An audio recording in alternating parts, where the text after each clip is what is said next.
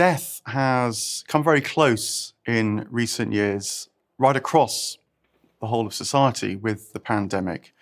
We can face death individually, but when it comes at everybody all at the same time, it's, it's an alarming, frightening thing.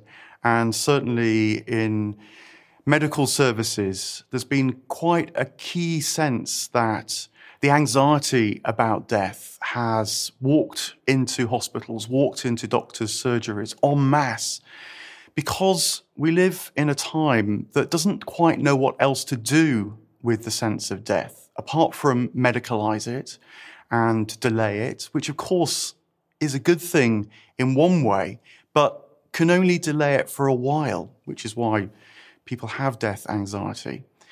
Now, when you look back in history, people had other ways of thinking about death. In philosophical traditions, for example, it was quite common to talk about dying as a way of life. What on earth might that mean? What it is about is letting go of that which you think you're in control of, letting go of that which you think you understand, letting go of that which you feel you have secure, maybe insured, maybe pinned down, the various ways we try to hold on to things.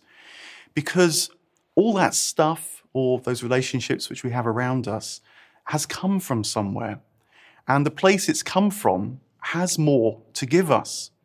And so the ancient philosophers, sometimes they were religious, sometimes not, advised that practicing death in the little ways during life, you know, it might even just be when you say goodbye to someone and have a fleeting moment of anxiety when you think, you know, I'll miss you. When will we see each other again?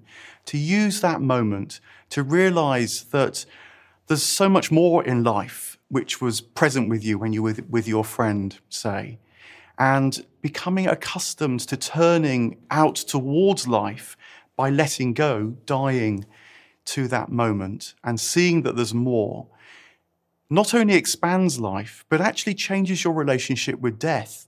Because then you start to see that life and death are actually two sides of the same coin, that life itself is a constant process of letting go.